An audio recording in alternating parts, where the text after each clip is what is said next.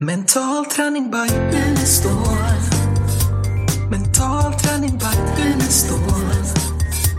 Mental träning by Unestål. Mental träning by Unestål.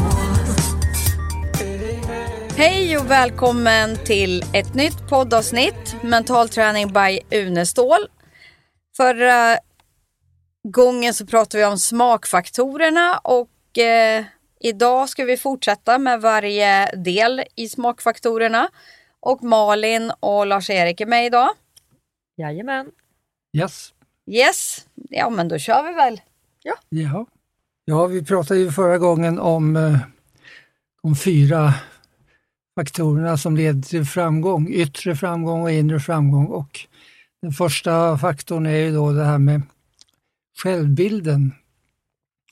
Och eh, det är ett ganska intressant begrepp för att eh, när jag skulle översätta det engelska ordet på 60-talet till svenska så var det engelska ordet för självbild det var self-image.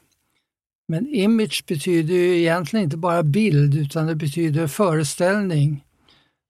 Men det var så krångligt att tala om självföreställningar och målföreställningar så därför valde jag att tala om självbilder och målbilder. Men eh, Elene, det här är ju någonting mera än bara en bild och det, det anknyter till det du jobbar mycket med, det som vi kallar för representationssystemen. Kan du säga någonting om det då? För att förklara varför självbild är en helhet och inte bara har med synen att göra. Ja, och det, det är ju viktigt, det har jag poängterat flera gånger när det gäller den mentala träningen också, att när vi pratar om bilder där så pratar vi om alla våra representationssystem och det betyder våra sinnen, alla våra sinnen. Så det gäller även det vi hör och det vi känner. Så helheten av, eh, av en självbild är egentligen ju fler sinnen vi får med. Mm. Och det är viktigt att få med här när det gäller självbilden också. Och det gör ju då att eh, eh, självbilden innehåller till exempel eh, inte bara hur man ser på sig själv utan vad man känner för sig själv. Ja. Själva upplevelsen och, och känslan finns med. Mm. Så det finns eh, väldigt många delar av självbilden. Och bara för att eh, nämna några, om man börjar med de två viktigaste så är det då självförtroende och självkänsla.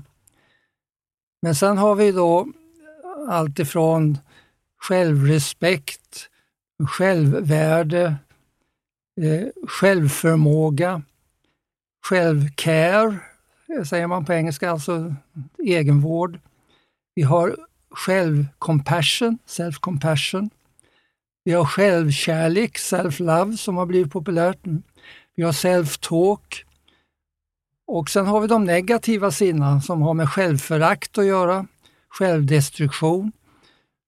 Och eh, det här skulle vi ju kunna prata i många timmar om. Tar man Mm. bara en faktor som självkänsla så kan man prata flera timmar om den. Självförtroende flera timmar om. Och nu har vi 45 minuter på oss. Så det blir ju då att vi får göra ett väldigt starkt urval av, av det hela och eh, kanske ko- eh, kommentera det som framförallt har med den mentala träningen att göra.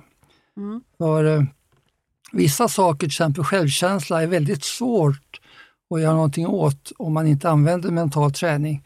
Vi kan ju förklara lite varför det är så Ja. sen också.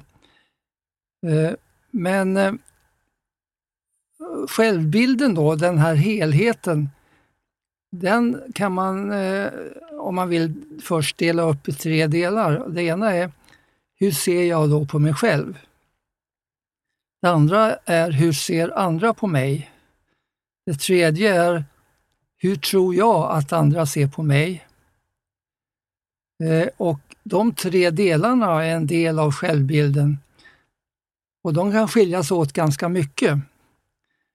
Så eh, bara Där är, väl, där är väl jätteviktigt att målet i den mentala träningen är ju att få alla de här tre att eh, eh, få en gemensam faktor så att så man blir kongruent i det hela. ja, För det är ju då det blir så mycket enklare alltihopa.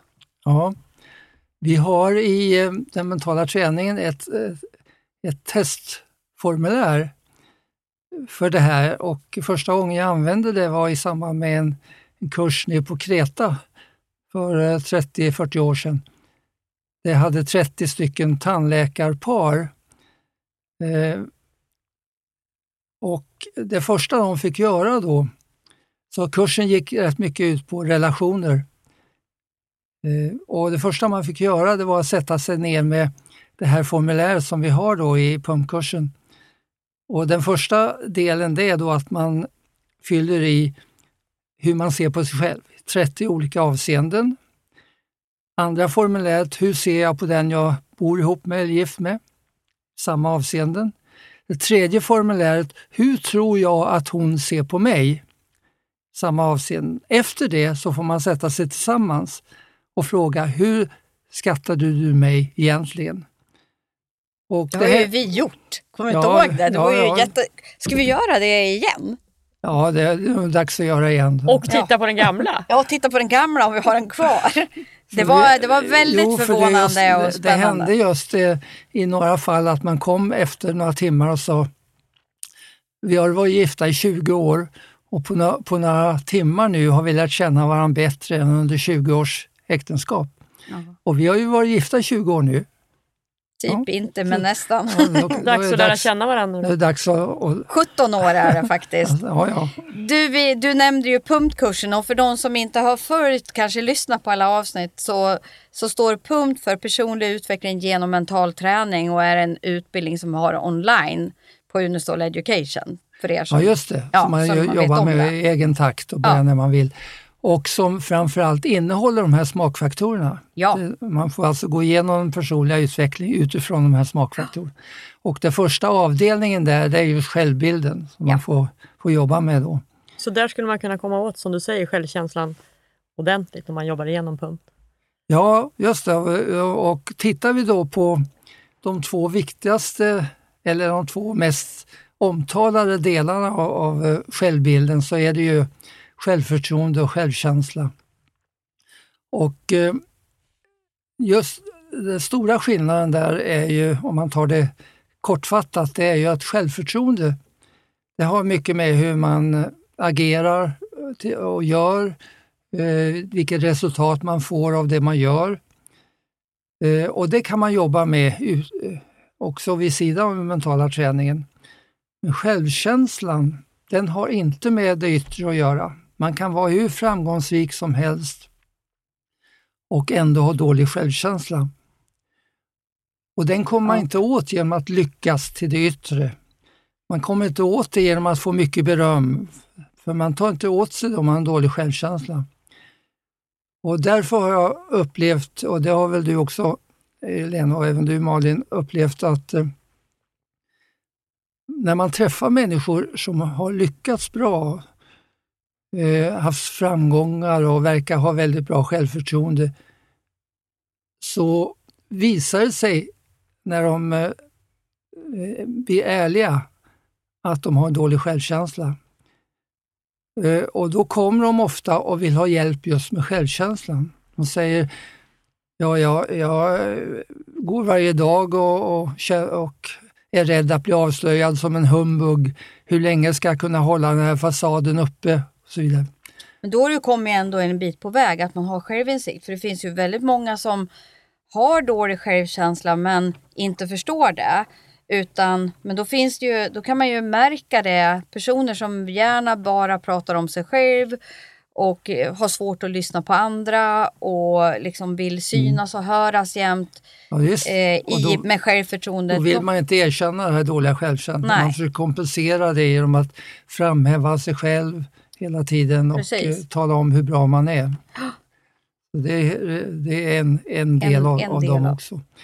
Eh, vi har gjort eh, ett formulär som vi har med i, i kurserna där man får skatta sig hur man, för att om man tittar på självkänsla och självförtroende så kan det finnas fyra, fyra grupper. De som mm. har bra, själv, bra i bägge fakt, faktorerna. Vilka faktorer? Självkänsla, ja. självförtroende ja. Själv, och själv... Eh, eh Självkänsla och självförtroende. Ja. De som har dåligt i bägge och de som har bra igen. Mm. Och eh, eh, om man kort beskriver de här fyra så får du väl du som lyssnar fundera på vilken grupp du tillhör. De som har dålig självkänsla och dålig självförtroende, de tror sig inte vara värd någonting och tror inte att man kan lyckas med någonting. Osäker både i sig själv och i givna situationer. Man är missnöjd med sig själv och vågar inte försöka. De som har eh, hög, högt i bägge, Mm där strävar efter att prestera men man är inte rädd att misslyckas. Man vågar ta risker och chansa. Tro på sig själv och på sin förmåga att hantera situationer som uppstår. Så det är ju det ideala. Men så har vi den vanliga gruppen som har en bra självförtroende men dålig självkänsla. Mm. De, tro, eh, de eh, måste ständigt prestera för att tro på sig själv. De är inget värd om man inte lyckas hela tiden. De är alltså prestationsberoende. Misslyckas man så går världen under. Mm. Och det här är intressant för att de människor i karriären som man träffar, som kommer till oss och vill ha hjälp med självkänslan, de säger ofta det att prestationen har blivit en stressfaktor. Mm.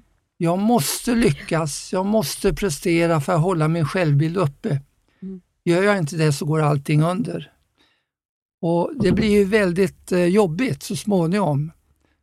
Att hela tiden Ja. måste hålla självbilden uppe genom att hela tiden lyckas. Jag känner igen mig där från elitkarriär. Alltså, ja. Samma, så var det ju för mig också. Jag, jag hade ju behov av att få höra av andra att jag hade gjort någonting bra.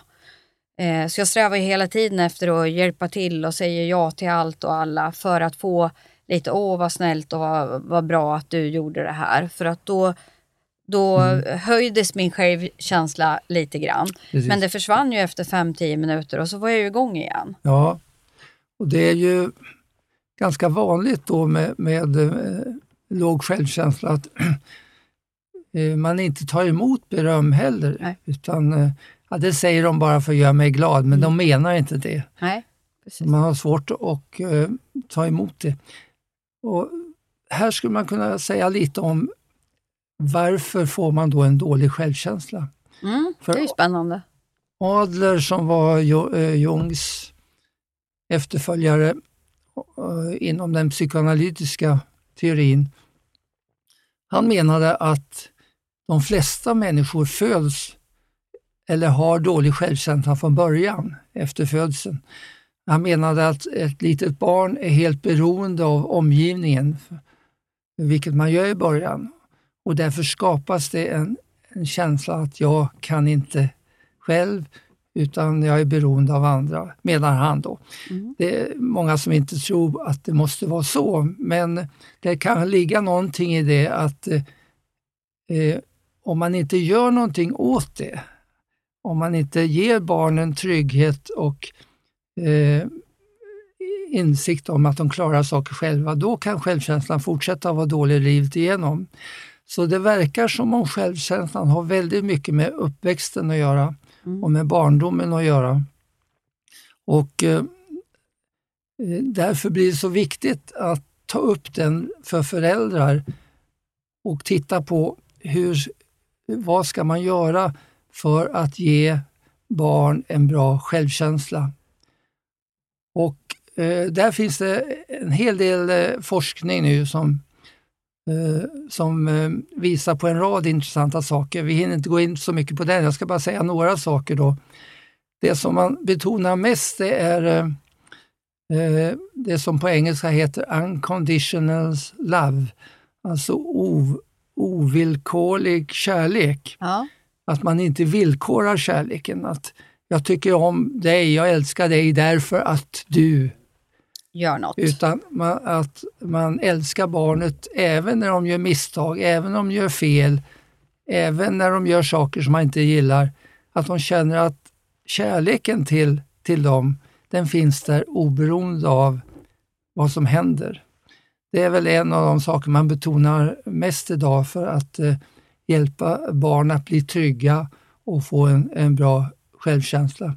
Men om vi skulle fråga ett antal föräldrar så skulle ju de flesta tycka att man ger sina barn ovillkorlig kärlek. För jag, jag tänker bara hur viktigt det är hur, med språket också här. Hur Ja. man uttrycker sig och så här. Mm, och där, har, det, där är vi ju kanske rätt så omedvetna hur språket påverkar oss. Mm. Vi berömmer ofta barnen. Eh, Åh vad duktig du är. Fast Mm. det kanske inte är det bästa att göra det. Utan berömma beteendet istället. För då bygger vi självkänsla. Ja. Medan när man berömmer, berömmer ett barn för vad som helst Mm. så berömmer du identiteten hos barnet. Och det är ju en otrolig skillnad. Och det här Precis. gör vi ju liksom omedvetet. Vi vill väl men det blir inte riktigt bra resultat av det hela. Och där är du inne på något som kommer fram de sista åren. Eh, Jag har en kollega i USA som har, eh, samarbetade med när jag bodde där, som heter Carol Dweck. Och hon har skrivit en bok som blir väldigt uppmärksammad över hela världen. Och det är eh, boken Mindset, där hon då eh, visar att eh, hon skiljer på growth mindset och fixed mindset. Att eh, ger man barnet eh, beröm i sig, hur duktig du är och vilken talang du har, och så, då bygger man upp ett fixed mindset där barnet inte vågar riskera den bilden. Man vågar inte försöka, visar det sig. Medan om man har en growth mindset, alltså ett utvecklande mindset, ja då utvecklar man det genom att försöka och, och eh, ge sig på saker och försöka klara av det och så vidare. Så där har hon visat väldigt övertygande skillnaden då i beteenden mellan de som har de här två mindset.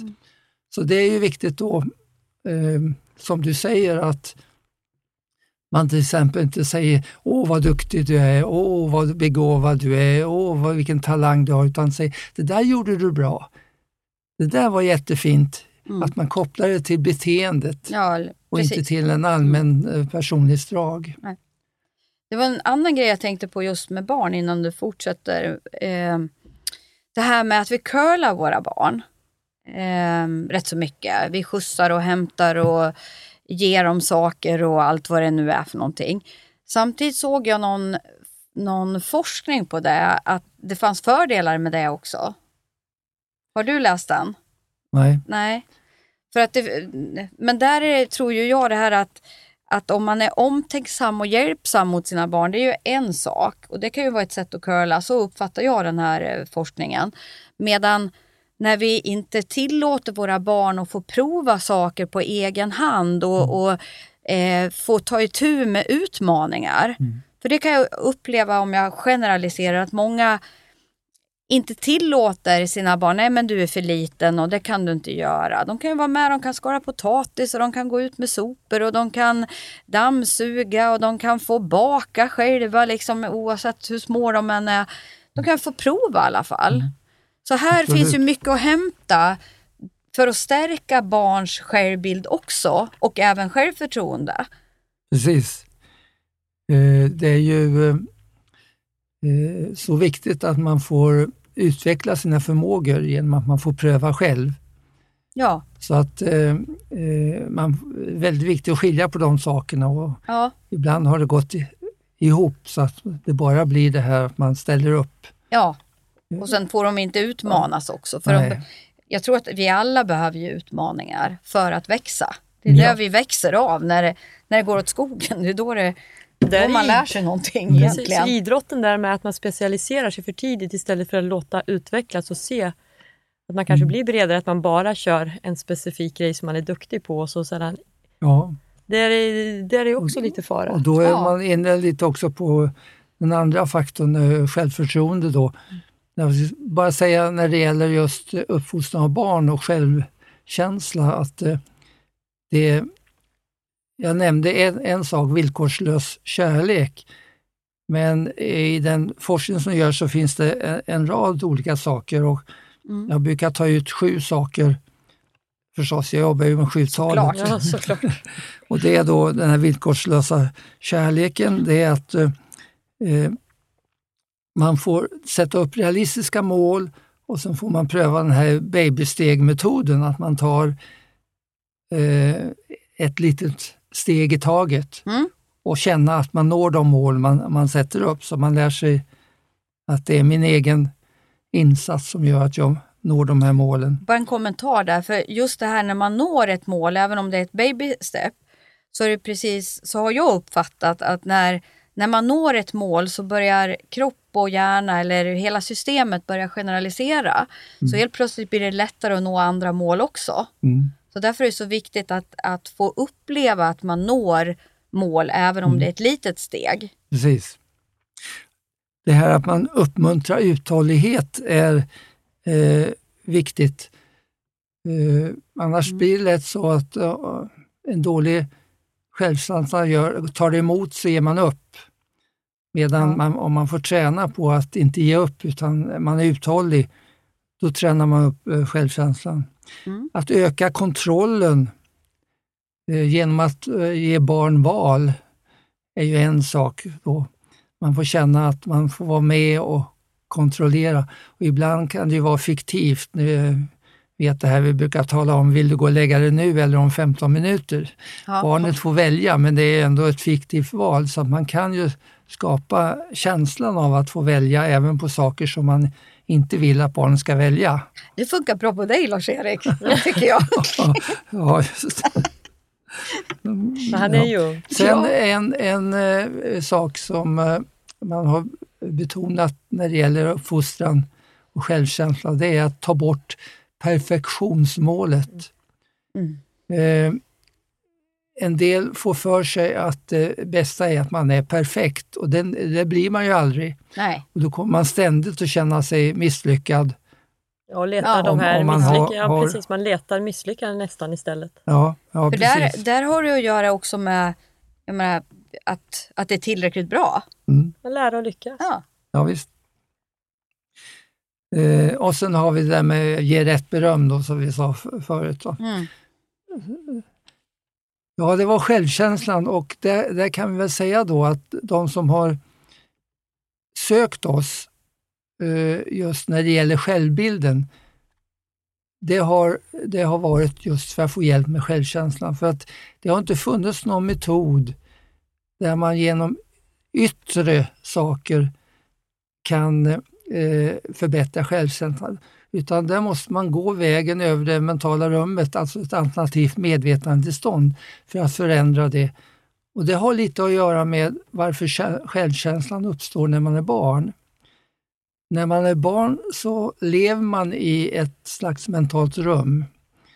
Eh, den som var mest känd på hypnosområdet, eh, en forskare vid Stanford, han skrev en bok om att barn finns, lever i ett hypnotiskt tillstånd till de närmar sig puberteten. Och eh, din favorit... Eh, eh, Milton, nej, Nej, utan vad eh, tänkte du då på? eh, här med, med gen... gen Ja, du tänkte på Bruce Lipton ja, kanske? Bill. Han menar då att barn lever i ett hypnotiskt tillstånd tills de är sju år. Mm. Oavsett hur länge det är Ja. så innebär det att eftersom man under hypnos tar emot information utan att granska det kognitivt. Man lägger åt sidan de vanliga filtren för information och istället så går det som sägs in. Och Det gör att det man då får, får höra från föräldrar och omgivningen då fram till den åldern, det går in eh, på ett annat sätt än eh, information går in resten av livet. Ja. Och eh, Det är det som gör till exempel att när vi talar om samvetet så är det saker som läggs in tidigt. Och även om vi blir övertygade i, när vi blir äldre om att det jag, fick, det jag fick reda på när jag var barn, det är fel, så kan man inte ändra det. Bryter man mot det så känner man samvetskval, Mm. även om man intellektuellt vet att så är det inte. Så att det som går in då under de första åren, det går in på ett annat sätt än det går in resten av livet. Och det gör att det som har med självkänslan att göra, det ändrar man inte genom att försöka övertygas om att man är bra eller eh, titta vad bra det går för mig och hur, hur jag lyckas. Det ändrar man inte självkänslan med. Utan där måste vi gå in i ett sånt tillstånd igen. Och det gör vi i det mentala rummet. Och sen får vi information som gör att vi eh, eh, förändras. Ja. Så man behöver tillbaks eh, i ett al alternativt medvetande för att eh, programmera om sig eller ändra det man vill ändra på. Mm. Ja, och det säger ju Bruce Lipton och det har ju du sagt i 50 år. Mm. Så att du var väl före Bruce Lipton vad det gäller dig i sådana fall om vi skulle titta på det. Och det gör ju... Eh, Men jag har en fråga till dig. ja, För jag tänkte, jag, jag, jag eh, upplever ju att jag blev utmanad som barn och, och hade en ja, men, trygg miljö och sådär. Sen, så min självbild tror jag var rätt så bra. Sen blev jag retad i skolan för jag var kort och lite tjock och allt vad det var för någonting. Ehm, och då blev ju jag, istället för att bli ledsen och uppleva att jag blev mobbad, så blev jag arg. Mm. Eh, och då undrar jag, det tog ju rätt så lång tid att programmera om. Programmera för att det här externa gick in ändå, sen blev det liksom en konflikt i mitt inre av en, en både en bra och dålig självbild. Mm. Är ja, du, just det, precis. Kan Och du då- gå in i mitt rum och hämta den här vikingalagen? Jo, det du säger är ju intressant för att eh, eh, när du reagerar med ilska istället ja, så eh, tyder det på att det som de, retade, det som de sa till dig eh, ändå inte var det som Nej. du, du trodde på. Du Nej. hade eh, en bra grund att stå på. Men sen var det andra som då eh, sa saker som du inte gillade och som du inte tyckte stämde. Och då blev du arg istället. ja. Och det påverkade inte din självkänsla egentligen. För att, Nej, jag tror inte det. För sen, även sen när jag blev äldre så hamnade jag i situationer där jag var i någon relation där, där det inte var så himla roligt och bra och där jag fick höra hur dålig och värdelös och allt vad det nu var som jag var. Och där, eh, där blev det ju samma sak. Så där hade jag ju också en intern konflikt. För du pratade ju om det här med ditt inre självprat. Där hade jag ju liksom som två sidor av mig. Ja, men du kan visa att du kan och lyssna inte på den där skiten. Och, jag blev ju även arg där, liksom att jag ska minsann visa att jag kan. Samtidigt så hade jag den där rösten, om du vet ju hur dålig och värdelös du är. Så ibland hamnar vi i situationer där vi hamnar där vi har kanske en stark självbild som blir naggad i kanten under en period av olika anledningar. Livet är ju liksom dynamiskt, vi liksom är ju inte bara rosensött hela tiden. Och där upplevde jag att det här självpratet blev jädrans jobbigt och var i konflikt internt. Ena sidan trodde att ja, men Lene, du klarar det här, du kan göra vad du vill och du bestämmer själv och ingen ska bestämma över dig. Medan det fanns en sida, nej men du klarar ju ingenting, du är värdelös och eh, det är bä- bättre att du gör som alla andra säger. Mm. Och det var ju den mentala träningen som faktiskt hjälpte mig att få tillbaks en, en slags harmoni och ett, ja, inget prat alls i huvudet. Mm. Få tyst på alltihopa och bara få vara i nuet och leva livet. Liksom. mm, vi kunde återgå till det som du hade från början egentligen, en bra grund Ja. Mm. Och det är klart att där blir det ju jobbigare om man inte hade det från början. För då Ja. lär man liksom eh, bygga upp alltihopa. Både, både självförtroende och, och självbilden. Mm. Men det är ju fullt, fullt möjligt. Ja. Absolut. Precis. Det är ju det viktigaste att veta att det går. Mm. Du, du nämnde det här, de som då eh, försöker visa hur bra de är, Mm. eh, som har dålig självkänsla, men de måste liksom betona det yttre då och framhäva sig själv i, i alla situationer. Då. Eh, de är både narcissistiska och egoistiska och så vidare. Eh, de, eh, där är det ju eh, ofta så att eh, det väcker ju negativa reaktioner hos, hos andra Ja. och får ofta motsatt effekt. Då. Man, man, man, tror, man har tittat till exempel på chefer och eh, det visar sig att de bästa cheferna, de som lyckas bäst i Mm. världen, det är de ödmjuka cheferna. De som inte står i rampljuset, de som inte står framför kameran, de som inte framhäver sig själv i alla möjliga sammanhang. Nej. Och Det tyder ju på att de tillhör de här som har en bra självkänsla. Mm. De behöver inte eh, häva, häva sig fram hela tiden. De är Nej. trygga i sig själva. Dessutom är de hjälpsamma, ödmjuka och eh, har en, ja, ett helt annat mindset Mm. än att man ska bestämma över andra. Mm. Och Det har ju visat sig vara det mest framgångsrika. Ja. Och, och Det finns väl forskning som visar att det är cirka 25 procent som endast har de eh, egenskaper som krävs. Mm. Och det följer ju faktiskt dina smakfaktorer. Mm.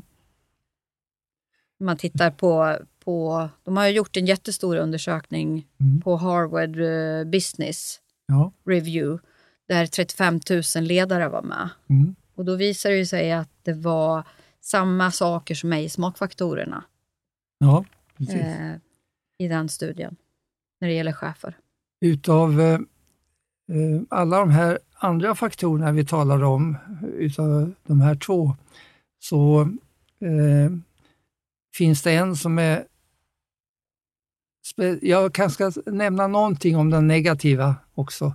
Självdestruktion och Mm. självförakt. absolut. För det har, du har ju jobbat med en hel del som har haft sådana saker. Eh, och Det har lite också att göra med att i självbilden så integrerar man också den sociala bilden som är inne. Och under de sista 20-30 åren i västvärlden så har det varit en social bild till exempel för, för flickor, att man ska vara smal. Och det har ju gjort att eh, det har blivit då en, en, en effekt som har haft också en destrukt, destruktiv effekt, till exempel anorexia och så. Och, eh, Och bulimi för den delen. ja, bulimi Ja. och eh, självskadebeteende. Beteenden, Där man, eh, hur, när du jobbar med sånt, eh, hur viktigt är den mentala träningen där? Jag tycker att det är jätteviktigt för där bör man ju verkligen programmera om den självbild man har och även den det mindset man har.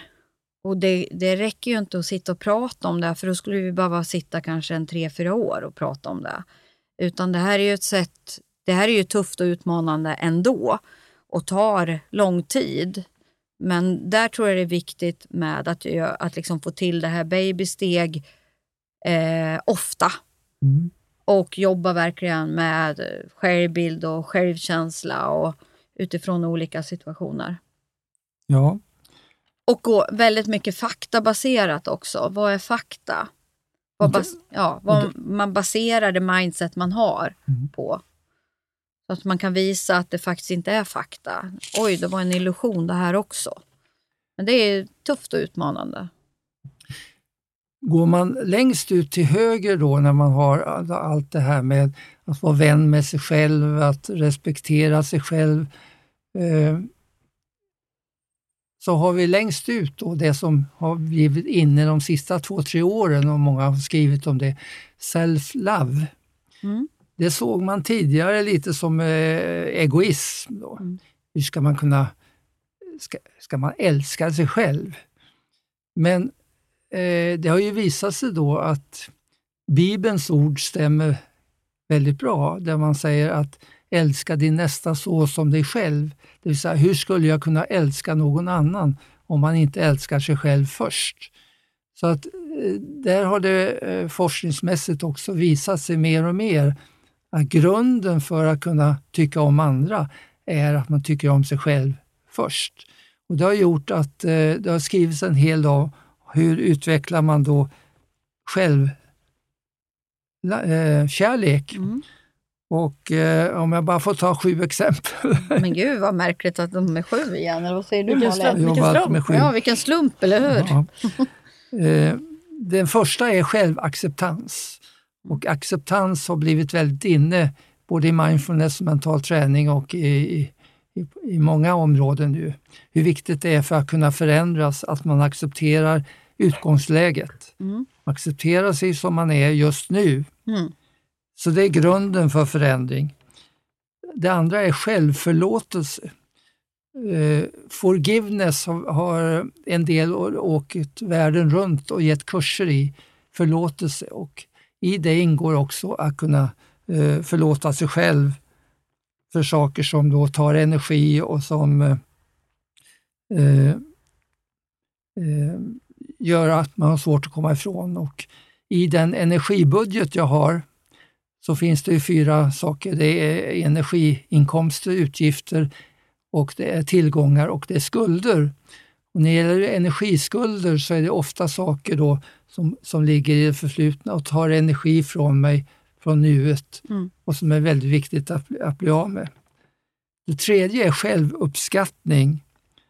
Eh, där man inte bara lär sig att uppskatta andra utan också uppskatta sig själv. Eh, och där har vi den här inre dialogen som eh, ju ni också jobbar med som en Mm. viktig del. Då, att, att lära sig att tala på ett bra sätt till sig själv. Att förstärka bra saker. Du har, eh, Elene, du har också någonting yttre utöver den inre dialogen. Så när du gör någonting bra så brukar du dra ner handen, alltså säga någonting. har triggers, ja. Eller Ja, när, jag får, eh, po- när jag får positiv feedback från andra, då har jag tre slag på bröstet och sen drar jag ner handen och så bara yes! Ja, just det. Du har eh, tagit det från fotbollen och andra förstår jag. Men, Nej, det har jag inte. Det är min egen. Nej, ja, just det. Men det är så viktigt att gå från idrotten till livet i stort och göra det också. Att, att förstärka de bra sakerna hela tiden också. Eh, Ja, Om man då att- dels tränar på att ha ett bra självprat. Mm. Dels, det första är ju acceptera att jag pratar negativt till mig själv, precis som du säger. Mm. Och sen behöver jag ju bli medveten, vad är det jag säger till mig själv? Mm. Och efter det, är det här bra för mig eller är det inte bra för Ja. mig? Och det som är bra, det behåller jag och det som inte är bra, det kan jag ju då förändra i den mentala träningen. Precis.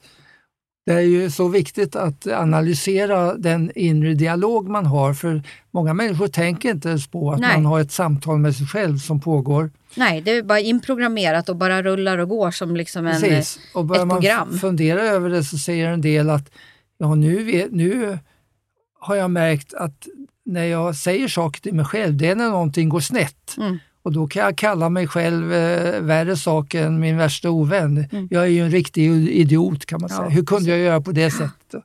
Hur, vad, vad dum jag, jag vad är. dum jag Ja. är, är det många som säger. Ja. Och, och det är ju väldigt negativt eh, självtalk.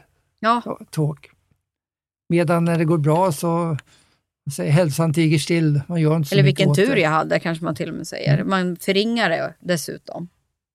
Det fjärde är att eh, ta handlingar. Det visar sig då att self-love har med också att göra bra saker för andra. Mm. Att vara vänlig och eh, göra bra saker, det gör att eh, självtilliten ökar. Man har, eller självkänslan eller självkärleken.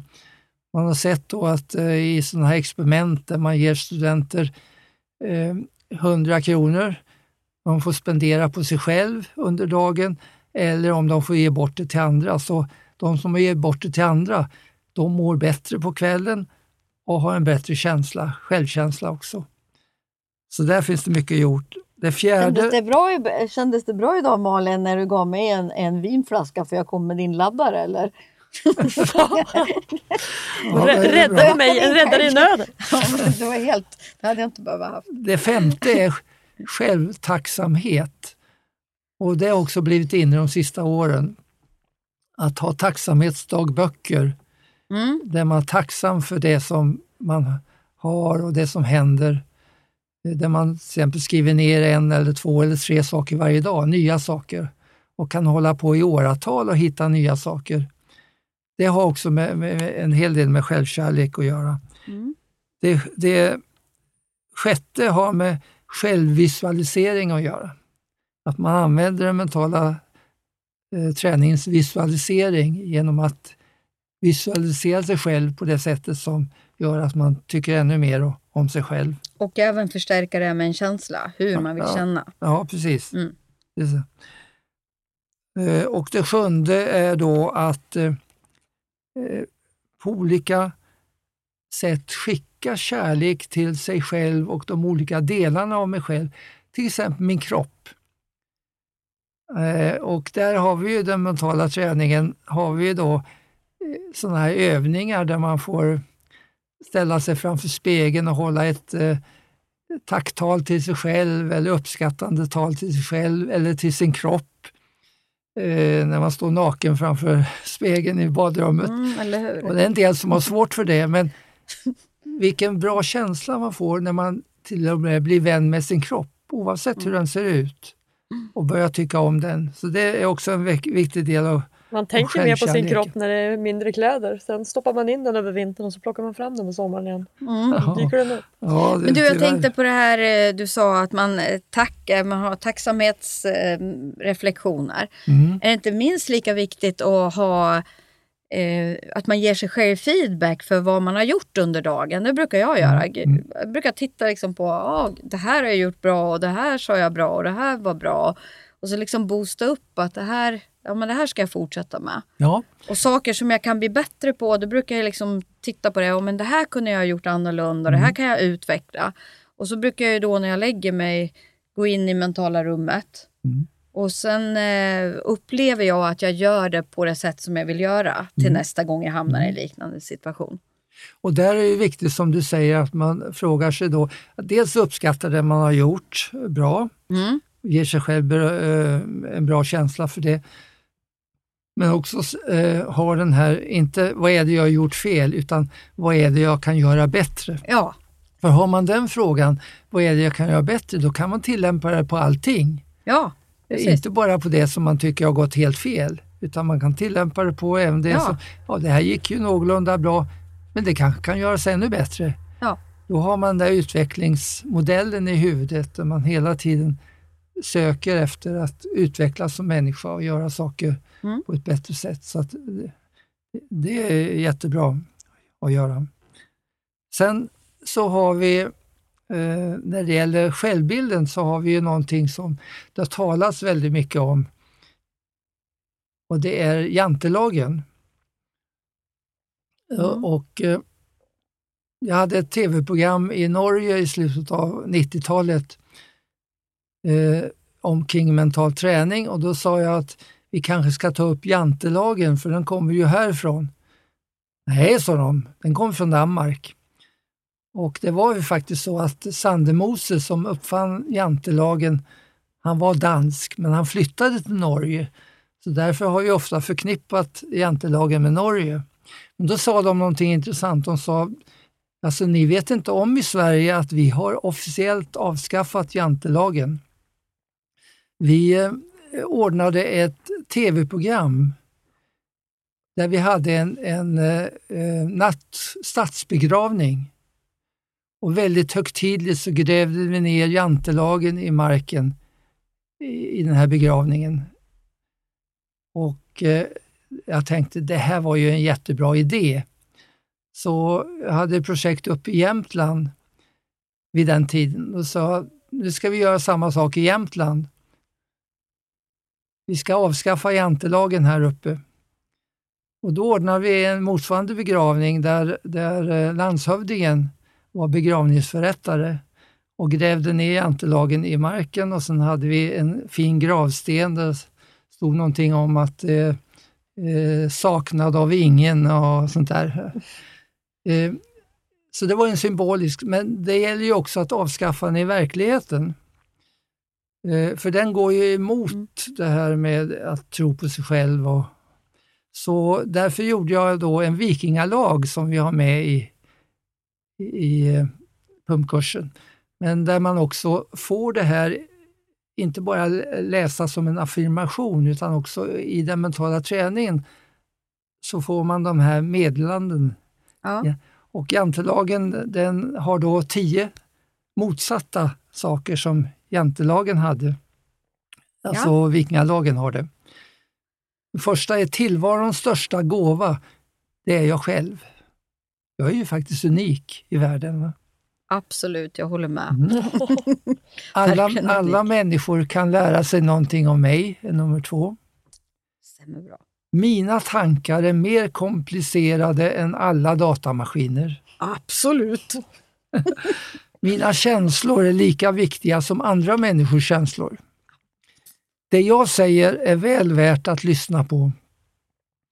Det jag gör är väl värt att uppmärksamma. Jag respekterar mig själv och finner att andra gör det också. Jag skrattar åt mig själv med ömhet och värme. Jag har full rätt att må bra på alla sätt. Jag är unik. Det finns ingen mer som jag. Och eh, Men det är fantastiskt Det bra. här får inte bara vara, bli intellektuellt, för då går det inte in. Nej, Utan det, ger man dem den informationen i det mentala rummet, ja, då tar man till sig det på ett helt annat sätt, även känslomässigt.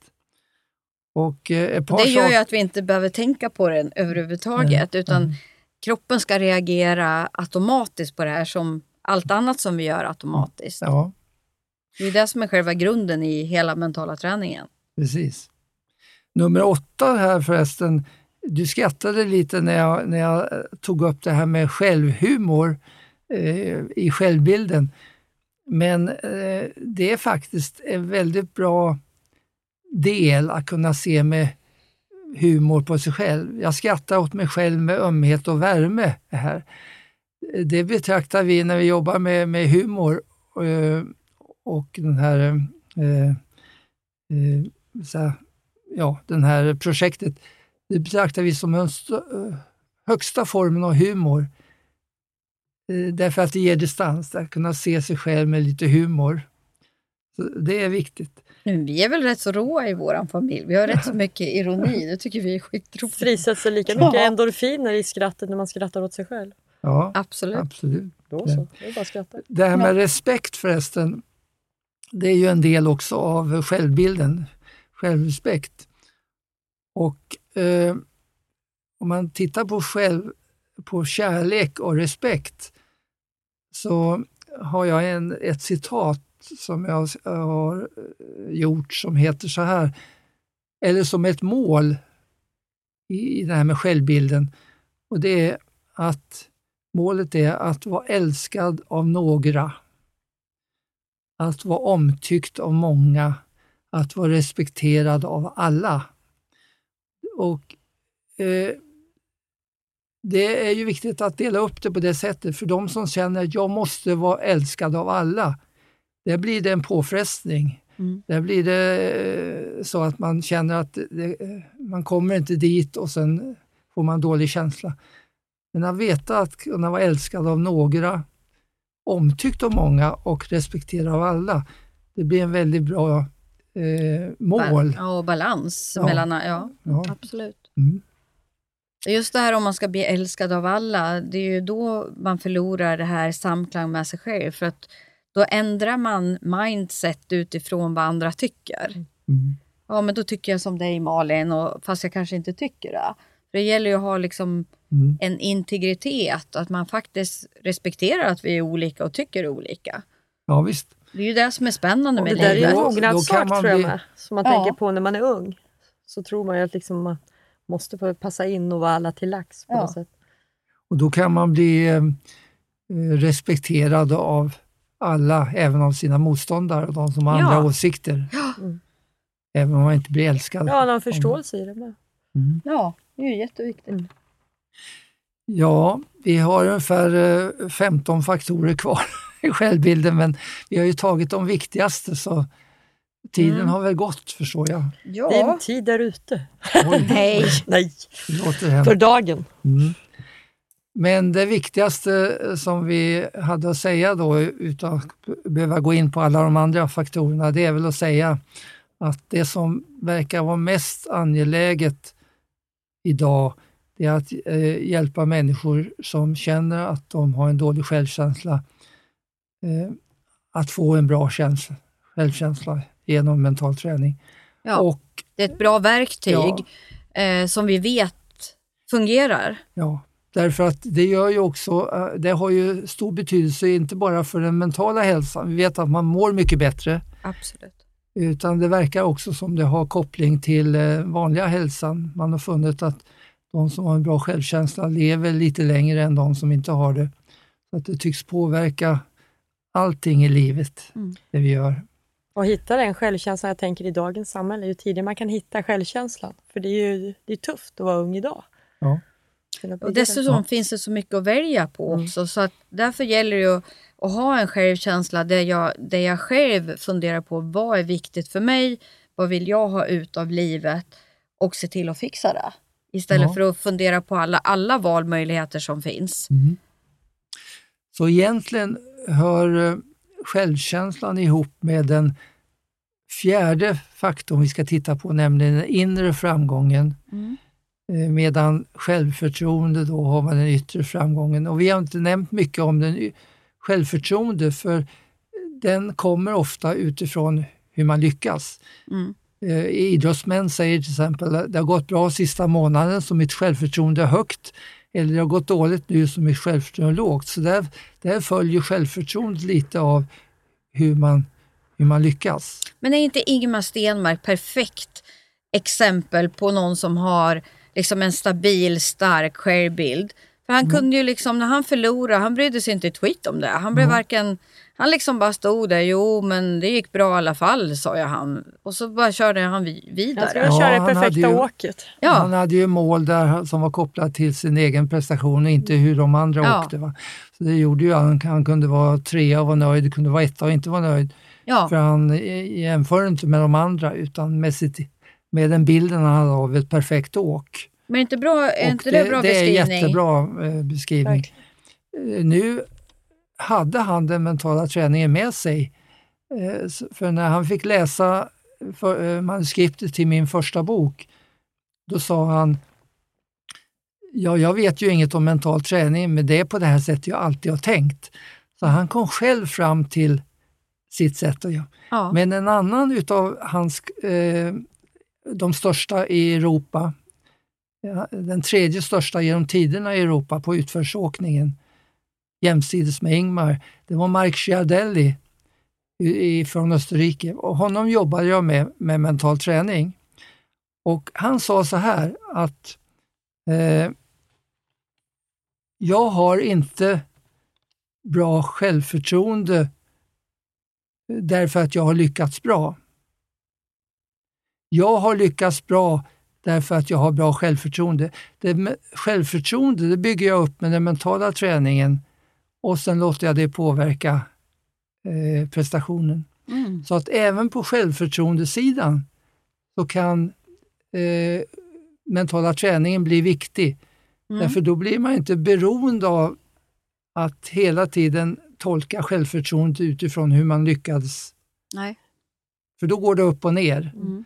Medan om man kan bygga upp det med eh, mental träning då, eh, Då blir det inre faktorer Ja, istället då håller det sig. Ja. oavsett hur man lyckas i det yttre. Ja. Och där finns en faktor, bara för att nämna namnet, vi hinner inte gå in på den, och det är self-efficacy som ligger mellan självkänsla och självförtroende. Och det har varit svårt att översätta den på, eh, på svenska.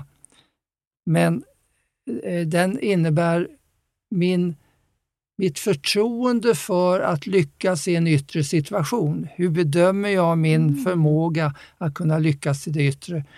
Man kan säga att den ligger mellan självkänsla och självförtroende. Jaha, I Sverige- spännande. Jag har aldrig hört talas I om. Sverige har vi inte jobbat så mycket med den. Den kommer från Bandura i, i USA. Jaha. Men det har skrivits en del på engelska omkring det. Men vi har, vi har nöjt oss med att jobba med de här två, Mm. självkänsla och självförtroende. Eh, Mm. Och inte så mycket med det som ligger däremellan. Och den hette? Self-efficacy, Spännande. som eh, Jaha. Eh, Det är inte självtillit heller egentligen, är självbedömande eller någonting sånt, Mm. hur man bedömer sin förmåga i olika handlingssituationer. Ja, vad spännande. Det får vi läsa mer om. Fick vi Ja. lite till, härligt. Ja, Jaha. men då Eh. hoppas jag att eh, vi Spännande. har tagit det mest väsentliga om, omkring självbilden. Verkligen. Tiden går ju så fort när vi sitter här inne. Ja, det gör det. Ja. Det går fort när man har roligt. Ja, eller hur? Ja, Mm. då... Men eh, man kan ju sluta med att säga att eh, eh, hela den mentala träningen bygger ju på att man gör det, att man tränar. Ja. Man kan prata hur mycket som helst Ja. om självkänsla och självförtroende och allting, men ingenting händer förrän jag gör någonting åt det. Ja, jag precis. börjar träna. Och, Yes. Ja, då avslutar vi här och nu det här avsnittet som var spännande om smakfaktoren eh, självbild. Mm. Och eh, vi hörs vidare nästa vecka hoppas jag. Ha det så bra allihopa där ute vill som man lyssnar. pröva på det får man börja pumpkursen. Ja, eller hur? Det tycker jag med. Mm. Och har man okej. frågor så hör man av sig på fragor1unestal.se. Yes, Yes, ha det så bra. Hej då! hejdå! Hej. Mental träning by Unestål. Mental träning by Unestål. Mental träning by Unestål. Hey, hey.